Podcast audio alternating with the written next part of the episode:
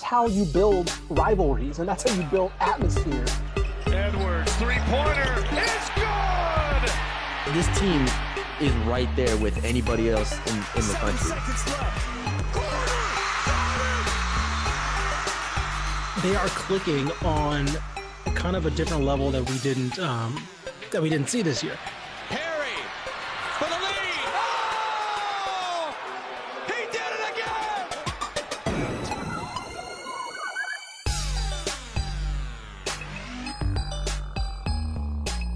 Hello, everybody, and welcome to another edition of the Lone Star State podcast. I'm Matthew Bruning. Joining me once again is Ishmael Johnson. And Ish, um, it feels like things are calming down a little bit, but it's still very much the football and basketball overlap, and high school football is obviously in the playoffs. So you're you're plenty busy. How are you doing? Oh yeah, I'm gonna be uh, I'm gonna be heading home this week for Thanksgiving, but I'm gonna be uh, heading to the Alamo Dome on Friday for a triple header. So that should be. Uh, Love I, I usually try to hit up the Alamo. The Alamo Dome usually does a triple header at least once or twice throughout the playoffs. So I usually try to hit it up, and I'm very excited uh, for any high school fans out there. We get to see uh, DJ Lagway take on DeSoto, so I'm very pumped about that one. Yeah, DJ Lagway is legit. Um, but it was a big basketball week. So last week we only did one podcast. Uh, we were Mhm. everywhere, scrambled around. Uh, this week we'll be I was back about to say, you were you were partying up in Charlotte in uh, Charleston. or Charleston, Charleston, yeah, even Charleston. better. I, everybody when they you should see people's face when they when uh, you know I told them I was going to Charleston. Like, oh man, that is. They were like, that's it's like New Orleans, but without all the bad stuff. That's what everybody said. So so I was like, all right. So we went there. Um, I mean, I was just watching basketball there for the most part. We went out to a couple of nice food spots, but um, yeah, overall it was it was a fun trip. I'll talk about that a little bit on this pod as well, just for what we saw from North Texas and Houston there. But we can get into it. Uh, four takeaways each, or four games or slash teams we want to talk about. Uh, you go first, though. I want to see where you start us off. Yeah. All right. So mine's gonna be a little bit of a I don't say downer, but like a little bit of a downer. Um I I'm I'm both optimistic and worried about UTSA women's basketball now. Um Okay, I'm glad you started so, with this. Okay. Yeah. So for those of you that don't know, first of all, I had to because of course unofficial UTSA podcast for women's basketball. Um so they beat A&M Corpus Christi in overtime. We talked about that. And then they beat UTA and then I think at UTA. And then they were really, really close against Texas Tech. Like played them really, really good in Lubbock. Um the reason why it's a negative is because there's still no signs of Jordyn Jenkins. and that's why I'm concerned because they're playing well without her, right? So that's definitely like the optimistic part. Is like if she's close to coming back, that's awesome. Um, if not, you know, then it, this may be just the team they are, which is still a solid team, but still kind of one with probably a hard ceiling on them. Um, so yeah, mine's kind of a it's a two way it's a two it's a double edged sword because I was looking forward to this tech game in general just because I really wanted to see. I think it would have said more about te- uh, UTSA than Texas Tech. I don't want to say that oh Texas Tech wasn't able to blow them out, so therefore X. I was more fascinated by how this team would continue to play, and I mean, again, Kyra White continues to be their go-to player, not necessarily in scoring, just overall on the floor. She had she almost had a double double right at the point guard position. Sydney Love had 18 points, score, highest score in this game. Uh, Asia Proctor off the bench, 10 points, five of seven, uh, five rebounds. So they were able to um, really, really hang in there until late. I believe they were they were down kind of a bit at halftime, and I believe they're down by 10 or mm, somewhere between like five and 10. And then they outscored them in the second half, right? And it was a Yeah. kind of a low scoring second half where UTSA ended up outscoring them.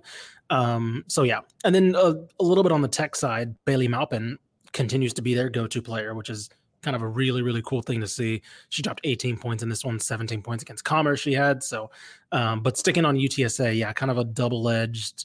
I'm still very, I'm being, I'm continuing to be very impressed, but I'm also like, are there's like no signs of Jordyn Jenkins right now, which is why I'm a little concerned. Yeah, I, I think you worded it well. I watched this game last night. Um, a 63 to 58 win for Texas Tech.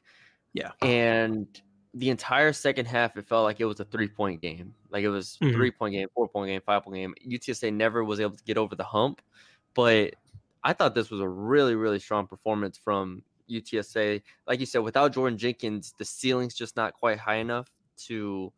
They don't have the versatility or you know really the scoring punch on the inside or uh, Right. on the wing without without them. They're very much a guard heavy team, which is fine. Sydney Love is awesome. Kyra White's awesome.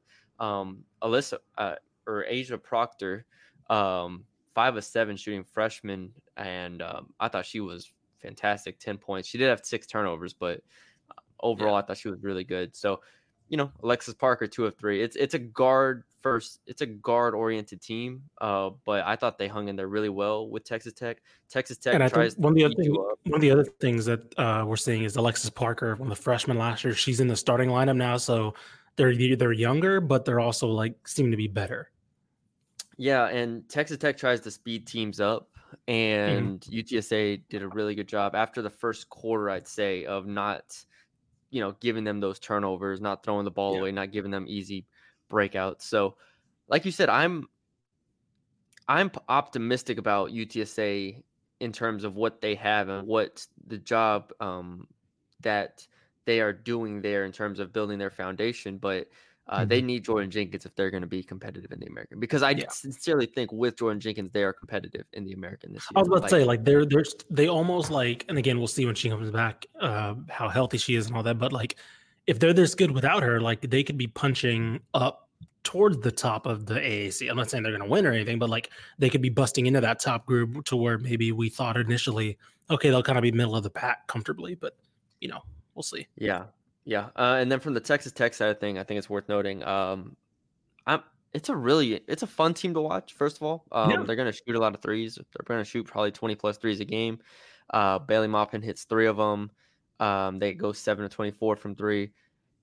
I love the pressure on defense. I don't know how much it'll work in the Big Twelve because they don't really Mhm. have those like game breaker type of wings that, that can get those steals. But between Shavers, um, Maupin, uh, Ashley, I can never say her name. Chevalier, I think they said on the. Chevalier, Chevalier, Chevalier, something like that. Yeah. Chevalier, there you go. That's what it was on the Yeah. podcast. Chevalier. Um, you know, you have scores, and Mhm. I love that. But the question This is going to be a very like uh like I think of like the word blitz when I think of this team. Right. Yeah, it's going to be like a lot of to a lot of perimeter make- scoring and then like a lot of like you mentioned a lot of tur- just like trying to up the tempo so they can kind of use those guards against you. Yeah. So it, it's I, I left this game from Texas Tech's perspective, not like overly concerned, but definitely, Yeah. you know, I, I felt like they if they were a little bit more crisp, uh, maybe they could have uh, put this game away earlier. But credit to Sure. UTSA for sure. Um, I'm jumping to Texas. Yeah, okay, I was about to say I, I, I was I was curious if we both had them and I think yeah. We both had Texas. We both had these first two games. The, these were my first two. It Was UTSA te- uh, Tech and then the Texas men. What's my takeaway? My takeaway is I nothing's really changed, but I think that they're going to be competitive. Like I don't think that they're in the top. I don't. I honestly I don't think they're a top fifteen team in the country, but Yeah. they're going to I be competitive with everybody, and that's that's a good thing. Um, now I do want to say that I watched the full game against UConn. I did not watch the full game against Louisville uh, because Mhm. LSU was at the time, so I was watching that. But um, well, also, I, I caught, no offense, it's like until we saw the score, like it's Louisville. They weren't It was a supposed seven, to be in yeah. Going into the game, it was a 17 point spread for Texas. Now Louisville also had a good second game in this tournament, so they they played Mm-hmm. uh, against Indiana, who Indiana's not shouldn't is not a top 25 top 30 team in the country, but still, so Louisville actually looks like it has a pulse this year. So good for Kenny Payne, Yeah.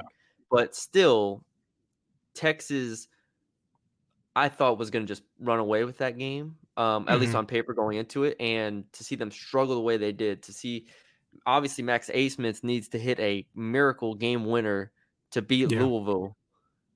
It, it wasn't a great sign, but I didn't watch that full game, so I was like, all right, I'm gonna watch the UConn game and see how I feel, um, so I don't overreact to Louisville. The Texas game was without Kadin Shedrick. They're already without Mhm. Dylan Disu, so a lot of the game in the first half, especially, was we Texas does not have the front court like defensively to hang with Clingan and uh, what uh, UConn's athletes attacking the rim. And so I, I was like, Mhm. okay, that makes sense. But then as the game went on, I left saying I don't know, like guard wise, Abmas and Hunter combined to go nine of 27 from the field. And I actually thought Hunter played a pretty solid game, but like, do they have enough punch at the guard spot this year to compete with a UConn team that, I mean, Karaban, Ball, Newton, like these Mhm. guys are legit guards in the Big East. And I didn't think they really did. I thought UConn never really was uncomfortable on either end of the court. And even with Yeah. Texas um, playing pretty well in this game, I thought UConn pretty comfortably won. Um, now, again, Shedrick was not did not play. Disu didn't play, but uh, overall, I wasn't overly impressed from anybody except for one player for Texas, and I'm sure we can guess who that was if y'all watched the game. Uh, Dylan Mitchell. Dylan Mitchell Yeah. was that was the best game of his career, and um, that he makes things intriguing though. Now, if they can get to full strength, if Dylan Mitchell can reach this level, Yeah. No, I, I agree. I think from both games, what I what I can take from both games is that one, I think I underestimated how much Kadin Cedric Shedrick would help this team out um, Yes. when they initially Yeah. brought him in. Um, against Louisville, he was straight up just like feasting in the post. Uh, they basically the whole the first half was like just them throwing him the ball and just like having him go to work. Um, so first of all, there's you know if he comes back healthy, Dylan Disu comes back healthy, who I, I think they're saying is he is nursing his way back. Um, that's a lot more front. And then you mentioned Dylan Mitchell. That's a lot more front court depth than I think I gave him credit for, especially when you add um, Onyema adding to that and Brock Cunningham occasionally at the small ball uh, as a small ball big. So I think front court underestimated. I agree on the bat in the in the back court, um, particularly on defense because for me, Louisville. I, I was watching that game, and one, I agree that on the scoring end, I think that's a game. I think this is a team that's going to be realizing how much Sir'Jabari Rice was like insanely helpful last year, um, because he would just hit that big shot every single time. It looked like it looked like when Mark every time Marcus Carr or like you know or Hunter was was struggling, they just had a guy who would just hit the shot right if they were on like a Uh, a, a three minute drought or something. Right, Sir'Jabari Rice would be the guy to kind of hit a big shot and kind of get things going. But defensively, they just look the the the backcourt looks like it's a lot more easy to get through. And like I'm, I was watching Louisville, and they had they ran a lot of pick and rolls and a lot of screens to, to kind of free up their guys, and it looked like the defense just collapsed so easily for Texas. And this isn't a great offensive Louisville team, right? This isn't like a Louisville team that's like, oh man, they you know they they give up a lot of points, but they can score, and that's why they're losing is because they can give up. Like they're not really good offensively. Um, I think they've they had I think that was the first game they get they scored 80. I think they played UMBC, but like that, that was the other game where they scored like over 75, I think, this year. yeah, Um, and so it, it just looked a little too easy as opposed to like in previous years, you know, again, you can take this as a as a Chris Beard thing or whatever, like or even Shaka Smart. Like that was the one thing you weren't gonna do against Texas, right? It was like they were gonna make it hard on the perimeter in particular to get inside. And it looked like Louisville, and then we kind of saw it against UConn where it's like, okay, this looks a little too easy to kind of break through. And that's I tweeted it out and uh, I had somebody kind of ask me like, "Hey, what do you mean?" Is like um, I mentioned like, "Hey, talent acquisition wasn't Rodney Terry's issue at UTEP, right?" um, because of course they land Trey Johnson in the in the in the last week in its terms of uh, the class of 2024, uh, the top one of the top guards in the in the class, and I look at this team and I'm like, "Yeah, this is talented." Like you know, I see the talent, I see the vision, but then I see kind of the problems with this team, and I'm like, uh I mean, again, that wasn't the issue at UTEP, right? Like, it wasn't the fact that he couldn't get guys there. Um, Yeah. It was that they were they were a little too easy to play against, and like you know, like you mentioned, like some of the consistency on offense necessarily wasn't there. So I don't know. It is it is. I do want to put an asterisk to it because they are playing with somewhat of a hand tied behind their back with no Disu and like you mentioned, no Shedrick for the last game, and we'll see um but the issues there are issues that i'm very curious about because they're not necessarily like dylan Disu, dylan Disu doesn't help out the backcourt right help he's No, he's at the front court um yeah. that- uh, the. Shedrick, you know, he's he's not a backcourt player either. So I think this backcourt is more or less healthy, and that's where I'm like, okay, well, what happens exactly when they're front? Do they change what they are and go a little bit more front court? I don't know. Um, somebody that I thought would be helping a little more would be was Kendall Weaver, and he really hasn't played that much so far this year. So I'm like, are they running with three guards basically the whole time? Okay, but when when you looked at Kendall Weaver and IT Horton, Yeah. did what what were your expectations going into the year from them? Did you think they would that they were going to be like plus players on on both ends or one end or? I thought I thought Horton to me it was surprising that Horton's played as much as he has. I thought, Yeah. um, which might just be a necessity thing. Like they might just need him to play. I thought Kendall Weaver would be a valuable eighth, ninth man. Yeah. honestly, um, I thought he would be. I thought about 10, 10 to fifteen, depending on how how how much he was feeling it per night. Ten to fifteen would be there. Um, and I thought I just thought he'd provide a little bit more, or maybe he can, and they just don't, you know, maybe they just don't trust him right now, or maybe he isn't isn't showing enough because he doesn't look like he's, you know, they're not looking for him. He's not looking to score really at all. Um, I think his frame allows him to be to be allows for potential defensively, but he hasn't necessarily flashed enough there either. So I don't know. It is a lot of it's a lot of Abmas and a lot of Tyrese Hunter. Like that's it's I don't know. Like the the value last year again was that they had this third guy, and occasionally, you know, obviously he's not playing basketball anymore, but like occasionally Arterio Morris would come off the bench if they needed him. But they had like other guys they could turn to just to give some guys rest. Yeah, the the like literally the guards: Tyrese Hunter, Max Abmas, Kendall Weaver, IT Horton. Those are your four guards. Right. I don't know. That's an issue. That's an issue. Like when you, great. when you play against when you when they play against Houston, when they play against Baylor, when they play against Kansas, like they will be throwing dudes at them. Like, like, like I'm sorry, when you play against Houston, Jamal Shead shutting one of those guys down. Like he just is right. Like, and so what happens when they when when Avis or or um or uh, Tyrese Hunter is just like shut down offensively, and you got to go through one other guard for all the offense. I don't I don't know. Um, yeah, I don't know. Last year they were able to throw three guards out there with obviously with Carr and and uh and Sir'Jabari Rice, but I don't know, man. This is we'll see, but I'm definitely there where it's like I think I'm making the where we initially had like a top four ish in the Big 12. I'm kind of putting it as a top three now. I don't think Texas is up there right it, as of right now. Top three of Kansas, Baylor, And Houston. Houston. Duh. Yeah. Sorry, I keep forgetting they're in the Big Twelve. But yeah, I, I Um, think we were yeah. like, we were look- we were thinking of like a maybe a top four with Texas maybe on the outside looking in. I think they're really on the outside looking into that top I- now. Yeah, I do want to give a shout out though. I do want to make sure we do um give a shout out to uh, Dylan Mitchell because that was a Oh, 100%, awesome yeah. game he just played. Hundred So- percent. Yeah, because somebody somebody had to fill up that that Timmy Allen role, right? Where it's just like the guy that you can just count on every single night, and he's looking like he look he's looking like he is taking that kind of a step. Yeah. All right, what else you got? Oh, that was oh that's right, that was yours. That All was right. mine. Um hmm. Let's see.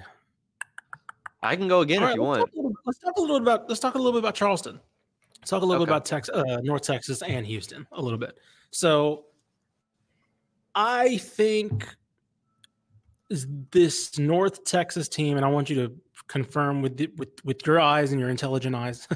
um, I think this is the same team as we've seen multiple years, like straight up. Like as, as much as we thought, oh, maybe what'll change, it was like, oh, oh no, man, this team is just the same team, which is a good thing. I want to say, like, that's a good thing. Like, this is a team that's like, they're gonna walk the ball up the court. They're gonna make sure that like, if there's a scoring drought, there's a two-way scoring drought. Like nobody's scoring. And like, uh, what was the game against LSU where they just like if both teams went scoreless for like six minutes Yeah. or something like that?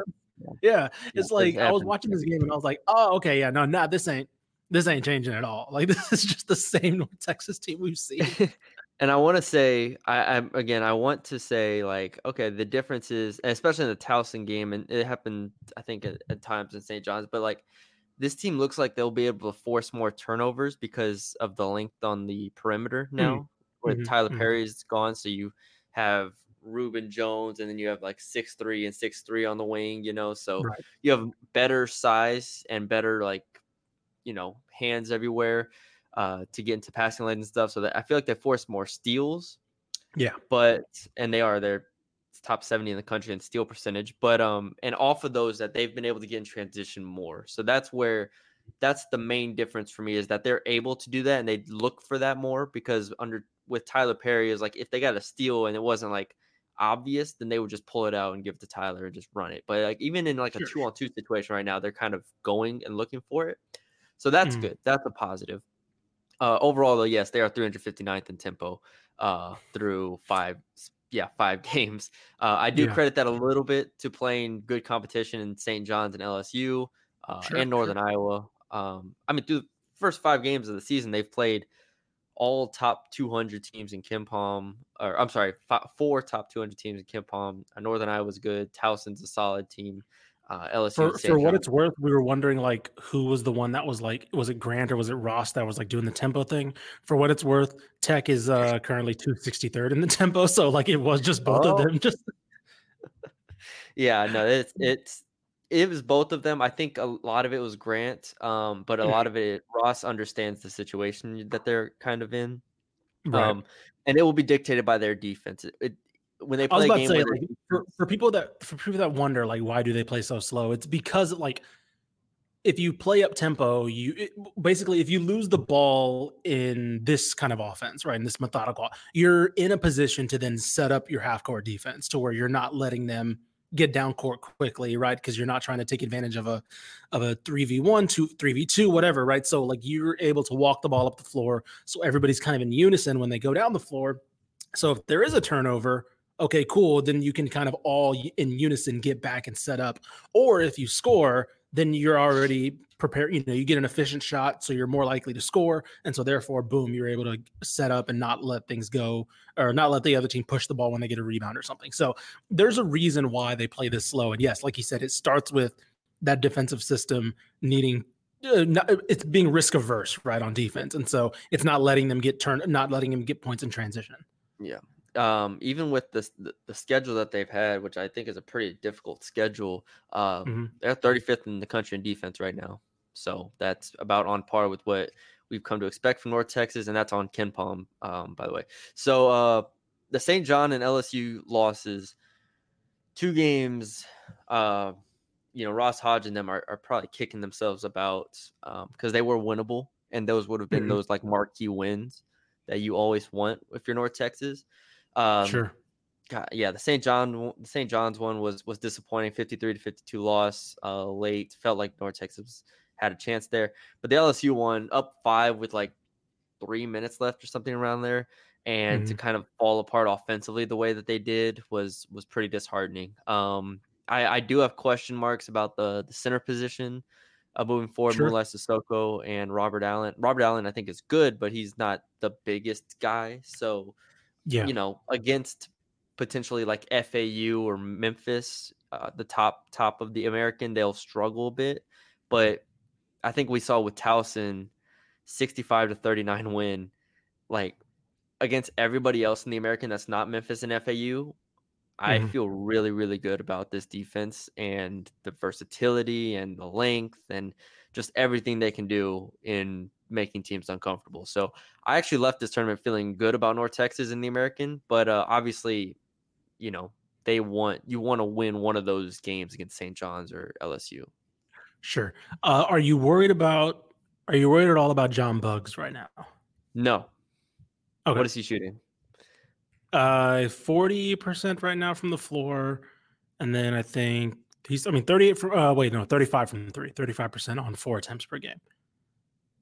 Oh no, no. Okay. I honestly, I, I was wondering because, like, I I didn't expect. I didn't necessarily come in expecting him to be the leading scorer, but like five, six points a game is a little interesting to me. But Um, I mean, seven of twenty from three, so not a huge sample size, thirty-five percent. But uh, no, Jason Edwards, that guy is um, Mm. a bucket. He is. He's Yeah. what Tyler Perry was two years ago coming Mhm. off the bench, and um, he's the very Ju- much an offense. fine man. A JUCO, twenty-two points per game guy last year. He's gonna. He could lead this team in scoring. Him or Aaron Scott. Um, Mhm. he's awesome. So he's gonna be the guy that they expect to come in off the bench and be Lou Williams. You know, uh, Tyler Mhm, Perry. That mhm. that type of guy, um, and he's been awesome. So uh, when the offense looks stagnant, I think that they're going to look to him and be like, "Hey, get us a bucket." And a lot of times it can Right. work. I think Aaron Scott's also really good. He's kind of feeling it out. He had a bad game against LSU, but um, played a lot better in um, against Towson. So yeah, I, you know, against the size of St. John's and LSU, still almost won those games, but you could tell that's kind of where they're not quite there um, on Mhm. the interior against those type of guys that can post you up. So, but overall, yeah, no, I feel I feel really good about uh, where North Texas is at right now. Hmm. Shot Okay. up twenty. No, I'm trying to think. Yeah, I shot up twenty spots in KenPom with that win, with that blowout win over Towson. Okay. I mean, they, they, like you mentioned, th those losses are like quote unquote good losses. Like they're competitive. That they, the games they should have won. So it's like the fact that they were close and very narrowly is like okay, like those aren't bad. lo- You know, like those aren't teams that, um, or when the results start going right, they're a team that you can start like rating better. Yeah. Um, we can flip it to Houston. Also, North Texas plays Boise State in two weeks, so that's the next Mhm. time we'll talk about North Texas. That's a that's a big Okay. game for them. Uh, Houston men in the Charleston Classic, the Mhm. champions did not have a game that was decided by single digits. Won by 16 against Towson, 10 against Utah, and 14 against Dayton. The all, all none of those games were competitive in Yeah. late in the second half, like at all. And so uh, I watched them play Utah in person. I caught the end of the Towson game, but that was a blowout. Uh, and then I watched Dayton on TV a bit. We were concerned, and I think we were justifiably concerned with the Mhm. size on this team and the lack thereof. Um, but when you have the guards that this team freaking has, it really d- won't matter for about 95% of their games. And um yeah, that that's my takeaway is these guards are good enough to single-handedly win you games like in the Big 12 even, I think. So yeah, I'll have questions when they play Hun- Hunter Dickinson or whatnot, but Sure. no, dude, this this guard, the, the guards on this team: Jamal Shead, L.J. Cryer, Damian Dunn, Emmanuel Sharp uh, is just a sniper. Um, Yeah. Even Mylik Wilson, um, Terrance Arceneaux, if you consider him like a wing forward guy. So, yeah, great offensive team, really fun to watch, and um, they are just really tough too. I didn't mention Jamal, or no, I did mention Jamal Shead, but um, Yeah. yeah, great team. Well, speak, speaking of speaking of Shead, like I like the fact that he's able to do more than just score. Because like he, he, you could tell. I was curious, like okay, when you lose somebody like a Marcus Sasser, you know, like does he as the senior leader or at least upperclassman? I don't know if he's yeah he's a senior.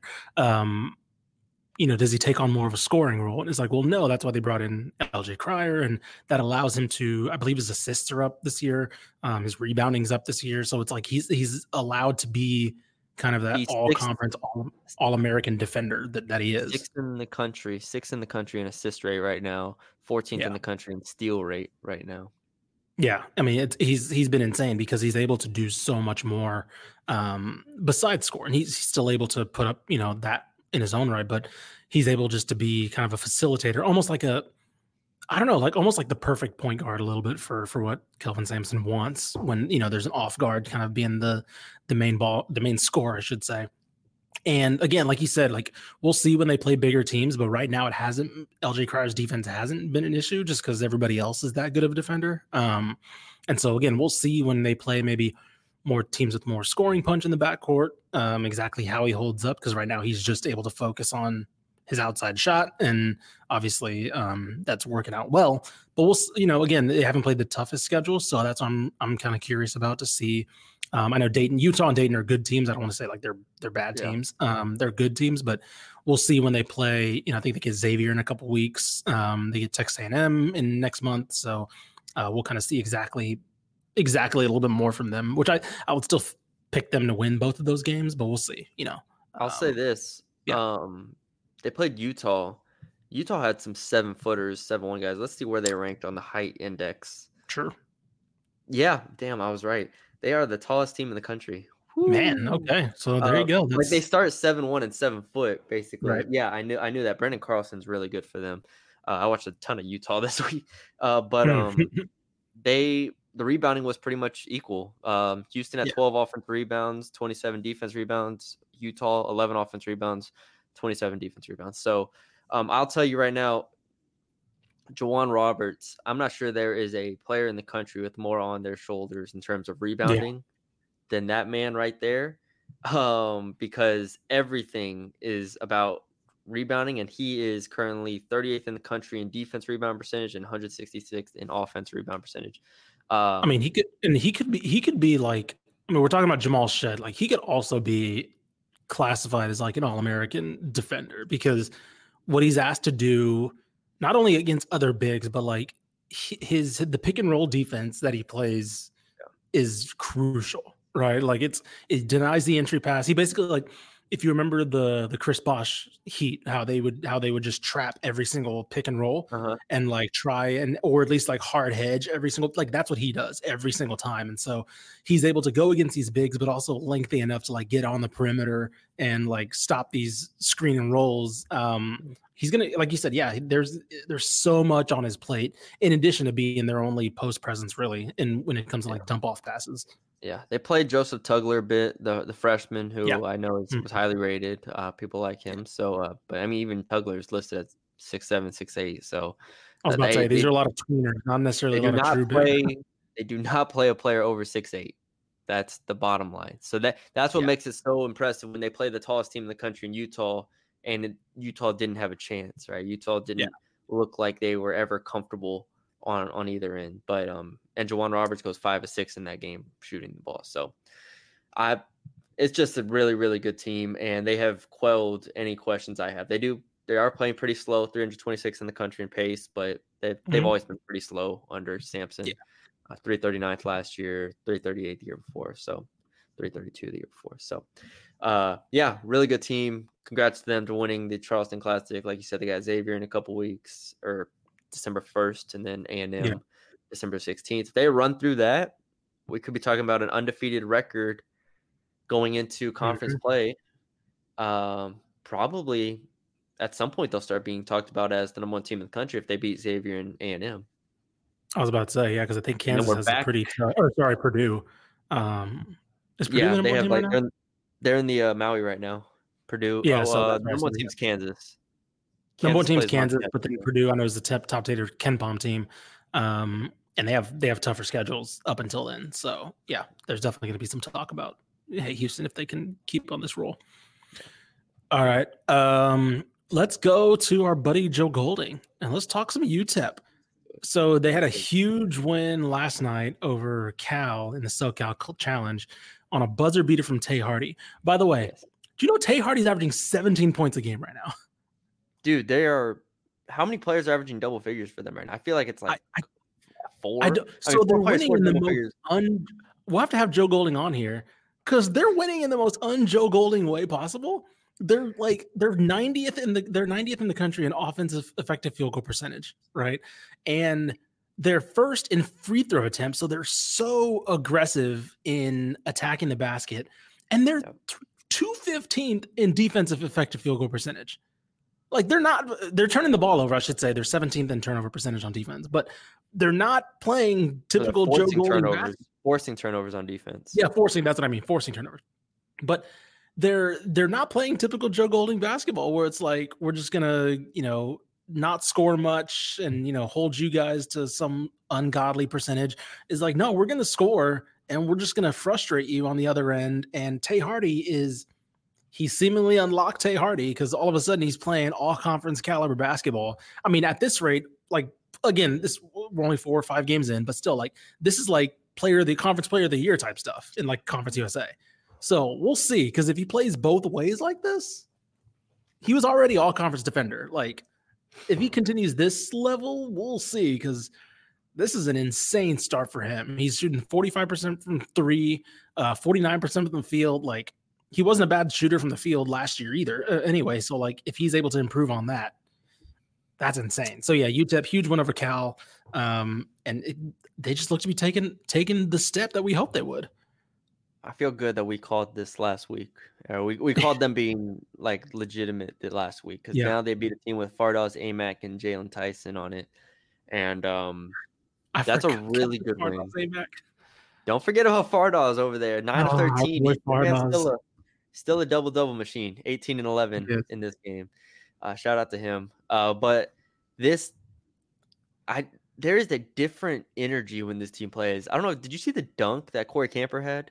Uh, no. I, found, I found it on Twitter. I'll send it to you. Just boomed it, and I'm like, oh yeah. my god, these guys are just playing with like a reckless abandon that you don't expect those Golding teams to play with. Yeah. And offensively, it's like I'm getting to the rim and I'm dunking this ball, or I'm really finishing hard. And these are the athletes that Joe Golding talked about, right? To where they Mhm. finally have the combination of that athleticism, um, a little bit of defense, but now they can they can shoot the ball pretty well. They can score off the dribble. Uh, this is Zid Powell's also scoring insanely right now too. this is an exceptional start to the season. Um, the UC Santa Barbara win and the Cal wins are wins that they would not have gotten last year. Bottom Oh line. no, absolutely. and yeah. probably wouldn't have even got two years ago, even though they had you know Bieniemy and all those guys. Um, Mhm. This game tomorrow, Wednesday, November twenty second, neutral court against Bradley in the SoCal Classic, I think it's called. Mm. That's going to be the game to me. If they win that, I'm buying all the stock. Now I should you, you might be saying I should be buying the stock beforehand, right? So that way it goes up. Um, Sure. I'm not that confident, but if they win the game, I'll be late to the party and I will buy all the stock. But this is a Brad really, Bradley. really Yeah, Bradley is by far their best uh, on camp per KenPom. That's by far their their toughest team so far. I believe they're almost like twice as good per KenPom Bradley as, as Bradley's beaten UAB, Utah State, and Tulane already, and Tarleton Yeah. State. Not Tarleton, but Yeah. like they've already beaten three top 100 teams. So this is this is a big game for UTEP. Oh, 100%. Um, I believe UTEP also, I'm trying to think. Let me see if I can find this exactly correctly. So Conference USA, looking at the KenPom ratings for Conference USA, they're they're punching up, right? There's still Liberty at the top, Liberty, La Tech, Middle Tennessee, then UTEP. So again, they're kind of they're kind of creeping towards the top there of like the teams in the, in Conference USA that are like continued to, to highly regarded. Um, Liberty is kind of Liberty far and away right now, but everybody else is kind of bunched up in that like Yeah. 115th to like 140 range. Um, so Liberty. I don't- man, this- 43rd. What the hell? what was that? Liberty's 43rd in the country. Yeah, Liber- Liberty's Liberty's impressing some people right now. So we'll, we'll see. Um, and they also don't. I mean, they have FAU coming up, but like other than that, they really don't have a tough non-conference schedule. So we'll, they'll probably just cruise through that. Um, but still, like uh, it's, it's an insane start for UTEP, and I'm, you know, it's really cool because we were kind of really hoping that this would be a real like a proof of concept year, and it is, but like in a different way. They're not winning like we saw, like we said, they're not winning in a way that we're used to seeing his teams, like his teams at ACU win. Which maybe that was a thing that he needed to do there, right? That he, you know, like they need to play that way there because they couldn't get the caliber of athlete that he could here. Maybe this is the way he wanted to coach all along. Yeah. Yeah. Um, I don't have any other games that I have. Uh, I do have a result written down. I did not was not was not able to watch last night, but Mhm. SMU beats West Virginia, um, Mm. seventy to fifty eight, and this isn't a great West Virginia team by any means, but Sure. this is a this is a really good win for SMU, and I think more than anything, I I don't I wasn't down on SMU. Okay, I was down on SMU's offense. I was Yes, never down on the defense. The defense with Rob Lanier right now, they have figured it out to the point where I trust them to hold almost everybody under like 65 points right now. And that's a really, really good stepping stone because, you know, Zhuric Phelps still is shooting 20 times a game. He went eight of 20 against West Virginia. But if Ambrose Hylton can go five of seven, Chuck Harris four of nine, I mean, um, that that's the type of right off the bench goes four or five from three. So I did not watch this game. Again, I want to repeat that, but this is a great result and defensively to hold West Virginia at 37% shooting. That's a it's a really, really good win for what for SMU. Yeah, I think SMU right now they're 21st in the country in effective field goal percentage defense right now. So th- things are turning, right? Things are starting to. We were wondering when that when they would start looking like a team that that plays the Rob Lanier defense, and they are. They're seventh in two point percentage defense. They're allowing only 38 percent from from two point percentage from opponents. So Yeah. again, I think this is just what they'll be. They'll be ugly on offense, but they're gonna make sure that you have a bad time when you play against them. And I think they'll shoot enough threes on offense to where there will be games where they can get hot, like Mhm. Harris and Phelps. Like uh, if Phelps actually makes some threes, like Yeah. imagine that game. right, right. Yeah, he starts, he starts actually hitting at a respectable clip. Like they're not going to lose. He's Yeah. currently two of eighteen on the year from three, but you know he can get hit a couple. Then I mean him, Chuck Harris. They they got enough guys here, Ricardo Wright, that that can shoot. So that that's the positive for them. Uh, they got Wisconsin on Wednesday.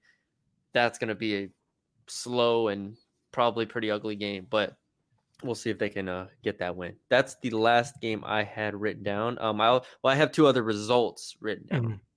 Yeah, I have uh one more game I have written down as well. Um is it time to start talking about our boy Ron Hughey and Houston Women's again? Oh, Just blowing teams out. Blowing teams out right now. I believe they scored 100 again. Again, it's Grambling, but like they're putting up. That's not easy.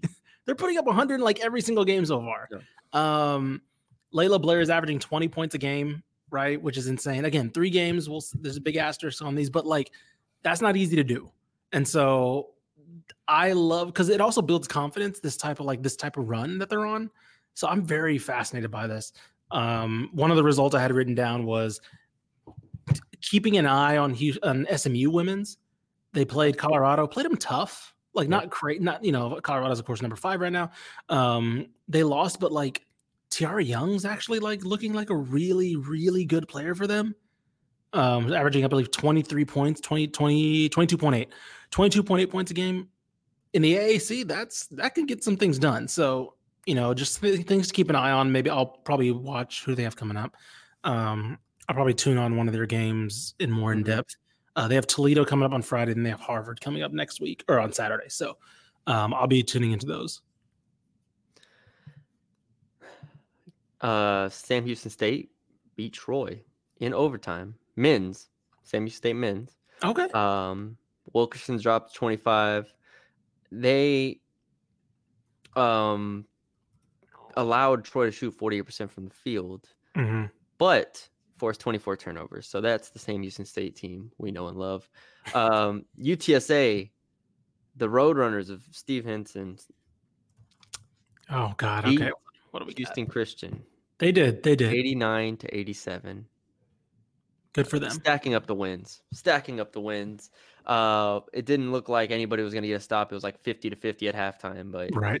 um, you know, UTSA gets the dub, gets it done, and are now two and three on the year with two overtime wins against. I'm sorry, one overtime win against Western Illinois and one two point win against Houston Christian. That close to being 0 and 5 on the year. Let's let's keep that in mind.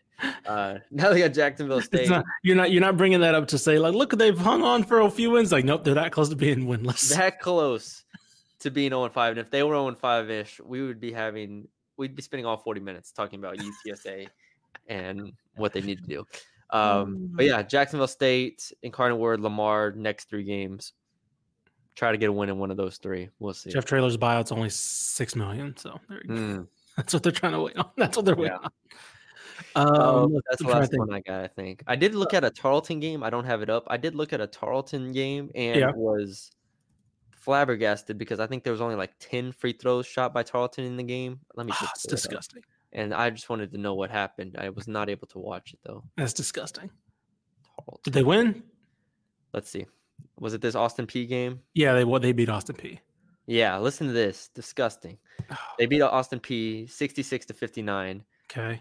Austin Peay only shoots eight free throws. Uh, oh, only shoots nine. that's horrendous. Tarleton only had 10 turnovers. And Austin Peay only had 15 turnovers. So I don't really know what What's was happening. basketball that's going on apparently in in, in Stephenville? I don't know what was happening in this game, but we need to fix it. All right, we need to fix it. We need to get back to what we know and love of shooting 20 plus free throws per game. Where's my chaos ball? Yeah. Bill- Billy Gillispie, call us. What's going on? Fix it, Billy. Fix it. That's all I got. All right. You don't have any other games? Uh, no, just the let's see. I think I think UTA under KT Turner is looking really solid right now. Um, they they got blown out by Arizona, but they almost beat New Mexico, which New Mexico's top eighty or top sixty I- in the I- country. So again, they beat Oral Roberts to start the season, and I've been very intrigued. I was talking to, I was calling a game on Texan Live this past Saturday, and uh, James Tritley, who um, who I called it with, he's a UTA grad, and he's like everything about this team. Just from talking with him, he's like everything about this team so far is like really trending positive. So I think that's, I mean, it's a good sign because like UTA was a really really uh, depressing program the past couple years with no direction, and it seems like he's just brought in like a light, you know, kind of a breath of life. Um, they get Texas State this Saturday, and they play Alcorn tomorrow on Wednesday. So, you know, we'll see. I think they, you know, this is a Texas State team they can definitely beat right now. Um, but we'll see. I, th- I think this is a good sign for for the start there for KT Turner. Stephen F. Austin men, 67th in the country right now in KenPom, fourth in the country in three point percentage, 30th in two point percentage. One of the best offenses in the country. Yeah. Just beat Drake 92 to 68. That's a top 100 win. Play Utah State tonight, neutral court. Uh, I'm assuming this is the championship game, whatever tournament this is. Yeah. Big game. Big game for SF. If SFA wins this thing, they might not lose a game for a while. Well, I shouldn't say that. They got Tarleton next, and who knows what happens when you put Tarleton. But Hey, let's go. Tarleton and ACU, two conference games after this one. Uh, if you win this, um, SFA, I'm all in on them winning this conference. Okay. I'm down for that. So, all right, that's it. Um, went through all those games. We'll be back on Friday to um talk about. It looks like all the tournaments are kind of wrapping up right now. I think they want to be done before Thanksgiving, so Mhm. or around Thanksgiving. But um, yeah, we'll be back to wrap all that up. Um, thank you all for joining us. Uh, check out the YouTube if you haven't already. Check us out on Twitter at DCT Basketball. Our Twitters are right there um, and over there. Uh, and yeah, we will talk to y'all later.